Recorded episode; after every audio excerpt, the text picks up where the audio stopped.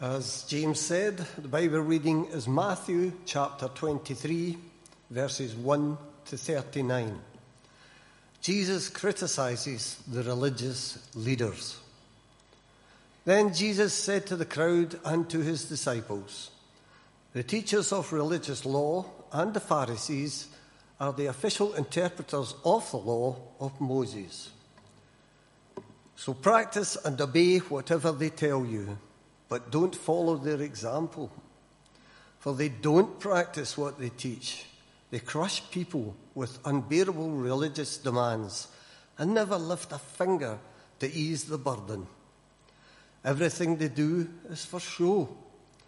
On their arms, they wear, they wear extra wide prayer boxes with scripture verses inside, and they wear robes with extra long tassels and they love to sit at the head of the table at banquets and in the seats of honour in the synagogues. They love to receive respectful greetings as they walk in the marketplace and to be called Rabbi. Don't let anyone call you Rabbi, for you have only one teacher, and all of you are equal as brothers and sisters. And don't address anyone here on earth as Father, for only God in heaven is your Father. And don't let anyone call you teacher, for you have only one teacher, the Messiah. The greatest among you must be a servant, for those who exalt themselves will be humbled, and those who humble themselves will be exalted. What sorrow awaits you, teachers of religious law, and you Pharisees, hypocrites! For you shut the door of the kingdom of heaven in people's faces. You don't go in yourself, and you don't let others enter either. What sorrow awaits you, teachers of religious law, and you Pharisees, hypocrites! For you cross land and sea to make one convert and then you turn that person into twice the child of hell you yourselves are. Blind guides, what sorrow awaits you? For you say that it means nothing to swear by God's temple, but then at its bidding you swear by the gold in the temple. Blind fools! Which is more important, the gold or the temple that makes the gold sacred? And you say that to swear by the altar is not binding, but to swear by the gifts on the altar is binding. How blind! For which is more important, the gift on the altar or the altar that makes the gift sacred? When you swear by the altar, you are swearing by it and by everything on it. And when you swear by the temple, you are swearing by it and by God who lives in it.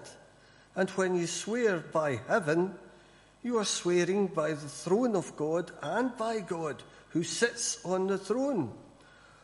What sorrow awaits you, teachers of religious law, and you Pharisees, hypocrites!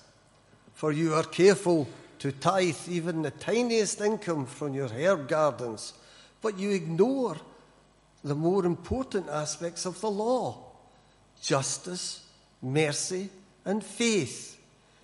You should tithe, yes, but do not neglect the more important things.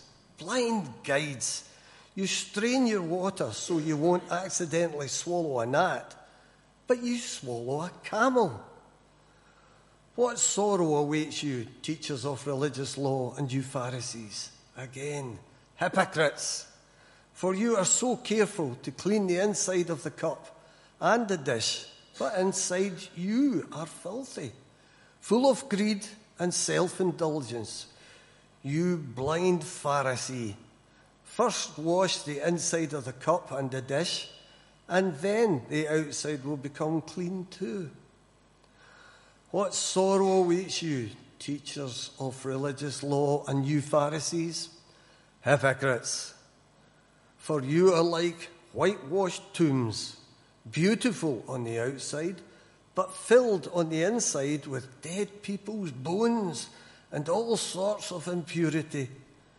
Outwardly, you look like religious people, but inwardly, your hearts filled with hypocrisy and lawlessness.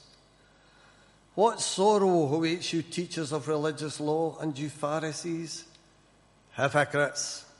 For you build tombs for the prophets your ancestors killed, and you decorate the monuments of the godly people your ancestors destroyed. Then you say, If we had lived in the days of our ancestors, we would never have joined them in killing the prophets. But in saying that, you testify against yourselves, and you are indeed the descendants of those who murdered the prophets. Go ahead and finish what your ancestors started. Snakes, sons of vipers, how will you escape the judgment of hell? Therefore, I am sending you prophets and wise men and teachers of religious law, but you will kill some by crucifixion, and you will flog others with whips in your synagogues, chasing them from city to city. As a result, you will be held responsible for the murder of all godly people of all time, from the murder of righteous Abel to the murder of Zachariah, son of Berechiah, whom you killed in the temple between the sanctuary and the altar. I tell you the truth, this judgment will fall on this very generation. O Jerusalem, Jerusalem, the city that kills the prophets and stones God's messengers. How often have I wanted to gather your children together as a hen protects her cheeks, chicks under beneath her wings. But you wouldn't let me. And now, look, your house is abandoned and desolate. For I tell you this, you will never see me again until you say, Blessings on the one who comes in the name of the Lord. Now, if you don't have your Bible there, please do turn back to Matthew chapter 23, if you dare, uh, as we look at this passage this morning. Now, when you come out of a church service, I wonder how you feel. How do you feel? That's maybe a strange question. Uh, I don't just mean here in West Kilbride necessarily, I'm speaking a little bit more uh, generally. But when you come out of a church service, how do you feel? Do you feel better or worse than when you came in? You know, when you go to the optician and you do your sight test and you put on these very strange kind of glasses and they give you one lens and then they give you another lens and they say, is it better or is it worse? And I'm usually there thinking, I have no idea, I'm just going to guess. But how do you feel when you leave church, a church service? Do you feel better or do you feel worse? Do you feel more burdened or less burdened than you did before? The fact is, if we come out of a church service more burdened than before, then something mustn't quite be right. Is that not true? Now, I'm not suggesting that all services ought to be about leaving and, and necessarily feeling good about ourselves. This isn't mass self help that we are doing this morning, and there is a place for being challenged in our faith. But when you read a passage like Matthew chapter 23, you understand that the Pharisees and the teachers of the religious law were putting unreasonable demands upon the people. And you see this in verse 4 of chapter 23 that we read this morning that the Pharisees were demanding more and more from the people, that nothing was ever good enough. And the people would be crushed. And the Pharisees wouldn't care. Because for them, it was all about status and all about honor. And whilst they were careful about some minute aspects of the law, they could often be found wanting in terms of the major aspects of the law, particularly surrounding their attitude. Now, as you probably gathered as we were going through this passage this morning, this is quite a difficult passage.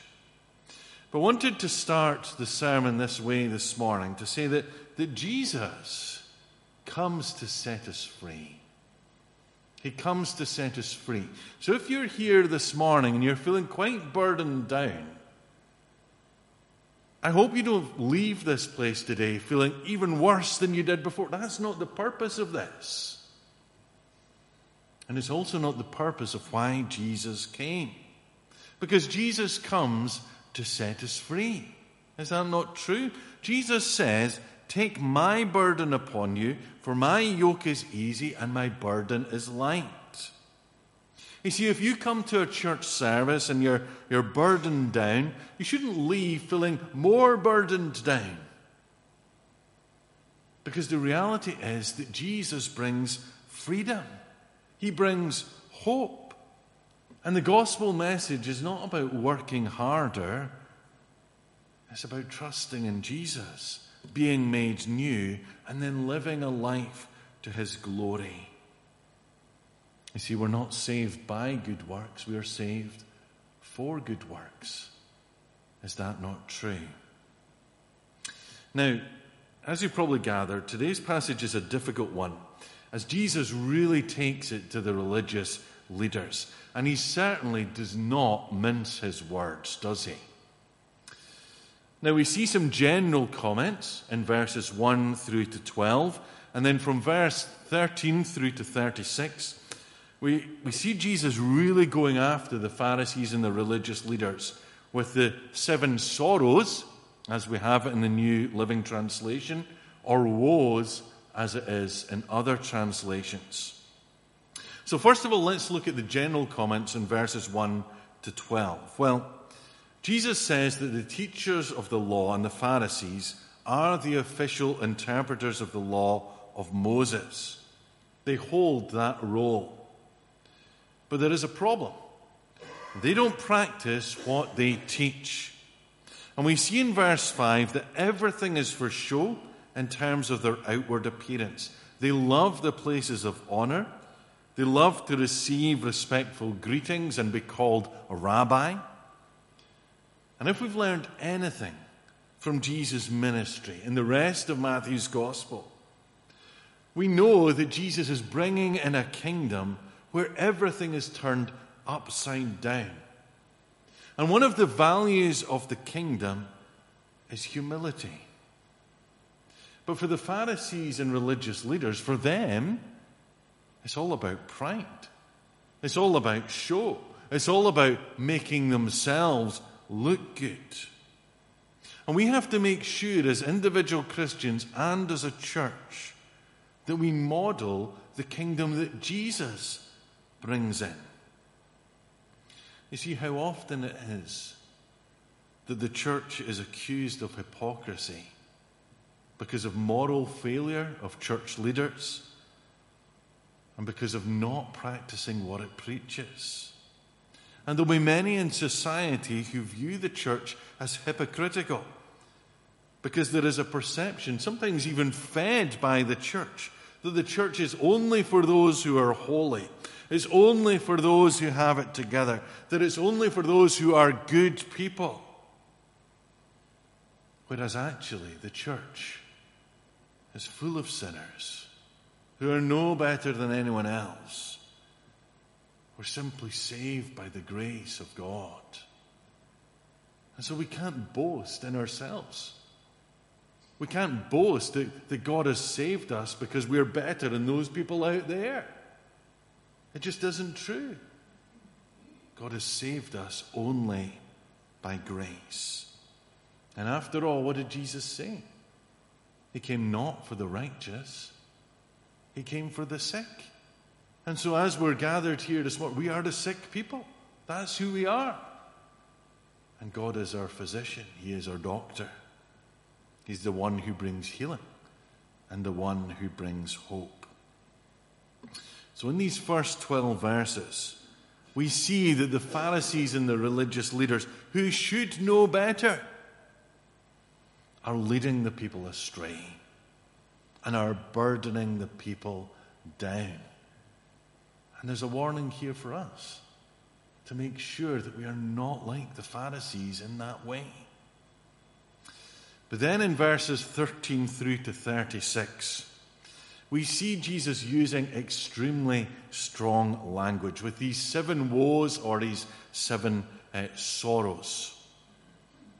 Now, these sorrows or woes are judgment upon the Pharisees and the teachers of the law. And something that they are kind of a, a counterbalance to, to the Beatitudes that we see earlier in Matthew's Gospel. Remember uh, in Matthew chapter 5, uh, the Sermon on the Mount, uh, where Jesus says, Blessed are those. Well, this is kind of the counterbalance here uh, in Matthew 23. Now, you'll be delighted to know that we simply do not have the time to go through every single sorrow this morning in detail. But there are two main things that I want you to notice about them.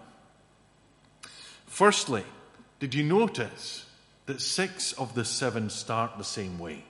I hope you noticed that this morning. As Nicole read it, and there was this phrase that was, that was repeated, where it says, What sorrow awaits you, teachers of religious law and you Pharisees, hypocrites. Jesus doesn't mince his words, does he? And he is warning the Pharisees and the teachers of the law of the judgment to come because of their attitude. And so six of the seven begin that way. and the other sorrow, it says, blind guides, what sorrow awaits you. So they all have strong words of judgment for the religious leaders and the Pharisees. Now, the second main thing I want you to notice about these sorrows is that these seven sorrows or woes can be split up into three pairs and one standalone. Okay? It's a good way to look at it. Three pairs and one standalone. Now, interestingly, seven, of course, is like the perfect number, isn't it? Uh, in the Bible. And so that's why there's probably uh, seven. But there are three pairs and one standalone. Firstly, if you look at verses 13 through to 15, these first two woes can be categorized as setting up spiritual roadblocks for others. You see, the scribes and the Pharisees were part of the religious leaders of Israel, and they should have been leading people closer to God. That should have been their aim. However, instead, Jesus says that they shut the door of the kingdom of heaven in people's faces and make people twice the children of hell. That's strong words, isn't it? Don't know if I would get away with that if I preached that every Sunday morning. But you get the point. They should genuinely be leading people towards God and closer to God, but they are not. They're drawing them away from God. That's why judgment is going to come upon them. Next, look at verses 16 through to 24. This third and fourth sorrow have to do with spiritual priorities. You see, the religious leaders of the day, they'd set up loopholes in taking, and, uh, taking oaths and making promises uh, so that people could get out of a promise they didn't really want to keep. And so that you could swear by uh, the temple and get out of it, but not if you swore by the gold of the, the temple. And Jesus said, This is nonsense. What a nonsense this is. You're just making up loopholes to get out of something. Now, the temple represents God, the altar represents worship of God, and any vow that is made in connection with God should be kept. That's Jesus' point. Further, the religious leaders were concerned about the, the specific letter of law keeping of the tithe of something as small as their own herb garden. And yet they've neglected the major traits of following God, like justice, mercy, faithfulness. And Jesus said, This is like straining a gnat out of your drink and then swallowing a camel. Great image, that, isn't it? You see, the religious leaders should have prioritized that which was most important when it comes to following God mercy, justice. But they don't. What instead are they emphasizing? They're saying, well, you know, this bit of, I don't know, can you name a herb, basil or whatever, you know, when I sell that, you know, then I'll give a tenth, you know, one p will go into, you know, the, the, the temple coffers. That's basically what they're doing. And they don't care about the big things. The third pair of sorrows are verses 25 to 28. Now, all of these woes condemn hypocrisy, and this pair, the fifth and sixth, focus on spiritual hypocrisy. Because the, the leaders, these Pharisees, they appear on the outside to be spiritual and to be followers of God, but in reality, in the inside, they are filthy and they're dying. And it's on the inside, that's what really matters. That's what Jesus is saying. You look good on the outside, but on the inside, it's just filthiness. You see, the religious leaders were supposed to be genuinely filled with godliness on the inside, but they aren't. And they're condemned. And then, lastly, in terms of the sorrows, look at verses 29 to 32. This seventh sorrow has to do with spiritual persecution. The religious leaders claim to love and support the prophets and messengers of God. They claim that they would not have been like the, the Jewish leaders of the past who persecuted the messengers of God. And yet Jesus says instead that they are the descendants of those who murdered the prophets and would follow in the same footsteps of their ancestors. You see, the religious leaders and the Pharisees should have supported the work of the ones that God sent, the prophets, but instead they don't. And finally, Jesus offers this striking condemnation of the scribes and the Pharisees. If you look at verses 33 to 36, the scathing description that he uses is the same that John the Baptist uses of the religious leaders. He calls them sons of vipers. Basically, he's saying they are snakes and they are children of snakes. And Jesus said that the religious leaders and Pharisees are just as guilty as those evil pretenders of the past, and that judgment awaits them as well. And so Jesus levels these warnings directly for the religious pretenders. If there's any hope for them, they must heed these warnings. Now, I realize we've kind of skated over these seven uh, woes very quickly. As we go through this, you cannot escape the fact that these are strong words from Jesus. Jesus is not about making friends and influencing people, is he?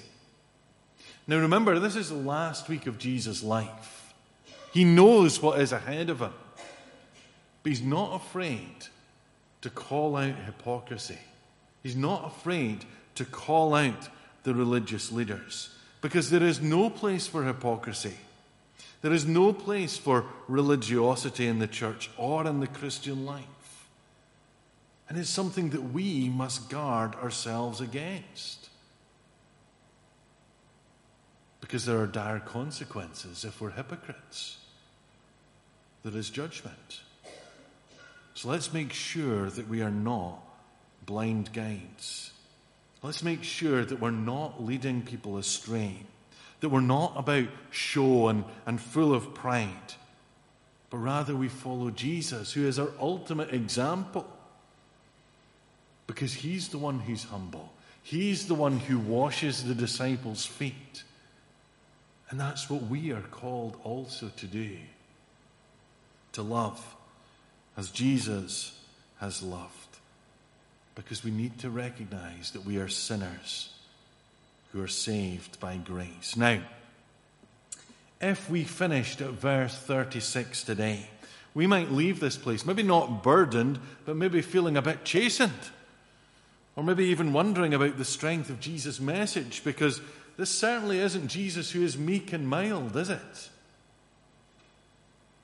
But that's why these last three verses, verses 37 to 39, are so important.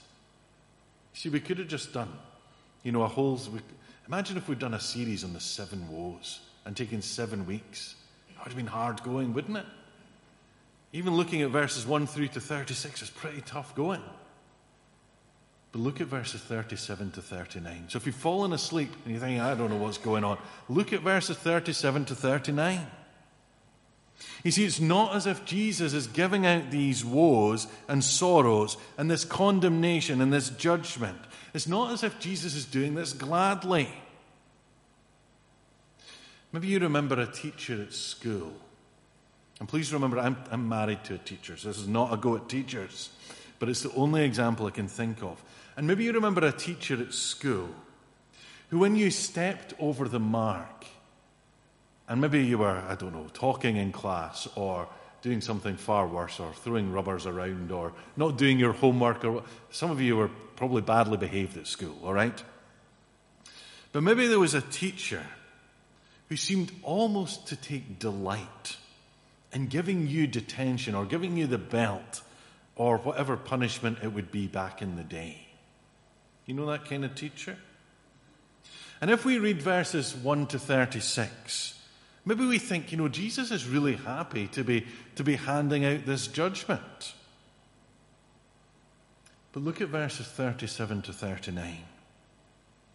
Because here we see Jesus grieving over Jerusalem, grieving over the city and the people who have rejected him. And Jesus says, How often I have wanted to gather your children together as a hen protects her chicks beneath her wings. You can hear the longing in Jesus' heart, can't you? You see, he longs to, to gather the people and protect them and love them. But then we see the last part of verse 37. But you wouldn't let me. But you wouldn't let me. I longed to protect you, to love you, but you wouldn't let me. You see, the Pharisees, the teachers of the law, the people, they've rejected Jesus. And because they have rejected Jesus, Jesus rejects them. Their house is abandoned and desolate. But what I want you to see is Jesus doesn't want it to be this way. He doesn't take delight in this judgment and in these woes. He longs for people to come to him. It grieves his heart when people don't come to him. This is the longing heart of God. And despite the harshness of the rest of the address, Jesus expresses here a note of sorrow more than anger. Now, don't skate over the last verse either, because it ties up all that has gone before to what comes next in Matthew's Gospel. You see, remember this, this whole section of teaching stems from the triumphal entry. Remember Jesus riding into Jerusalem on the colt of a donkey, and the religious leaders becoming indignant that the people cried out as Jesus rode into Jerusalem and as they were waving their palm branches in the air. Remember what they said? Hosanna to the Son of David, and blessed is he who comes in the name of the Lord. And what do we find Jesus quoting at the end of chapter 23? For I tell you, you'll not see me again until you say, Blessed is he who comes in the name of the Lord. The same words from Psalm 118. So you see how this encapsulates this section of teaching. You see, Jesus is just about to start teaching on the end times and the second coming. God willing, we'll begin that next week. And at Jesus' return, at his second coming, people will acclaim him with these words from Psalm 118 Blessed is he who comes in the name of the Lord. Now, whether this will reflect genuine repentance and acceptance of Jesus as the Messiah, or the mournful, grudging acknowledgement of his true identity before they go to judgment, is difficult to determine. But we know that there will be a day when every tongue will confess Jesus as Lord, and every knee will bow before him, willing or not. Now, this has been a, a difficult passage today. There is much warning to us as to how we live out our lives. And we must heed Jesus' words and follow his kingdom ways rather than the ways of the Pharisees, which leads to destruction. And let us always remember that God longs for us to come to him for protection. He's not a vindictive God who's waiting to smite us, as that teacher did way in the past. He mourns over those who are lost. He longs for us to come to him, to know him, to serve him, to love him. So, do you say in your heart this morning, grudgingly, Blessed is he who comes in the name of the Lord? Because you don't really mean it. Or do you say it gladly, knowing that Jesus is the only way to have a relationship with God and to know hope and to know life? Blessed is he who comes in the name of the Lord. You see, as we come to the end of this section of teaching, Jesus is making it very clear as to who he is. He rode into Jerusalem on the colt of a donkey, saying, I am the Messiah. In all his teaching, he is saying, I am the Messiah.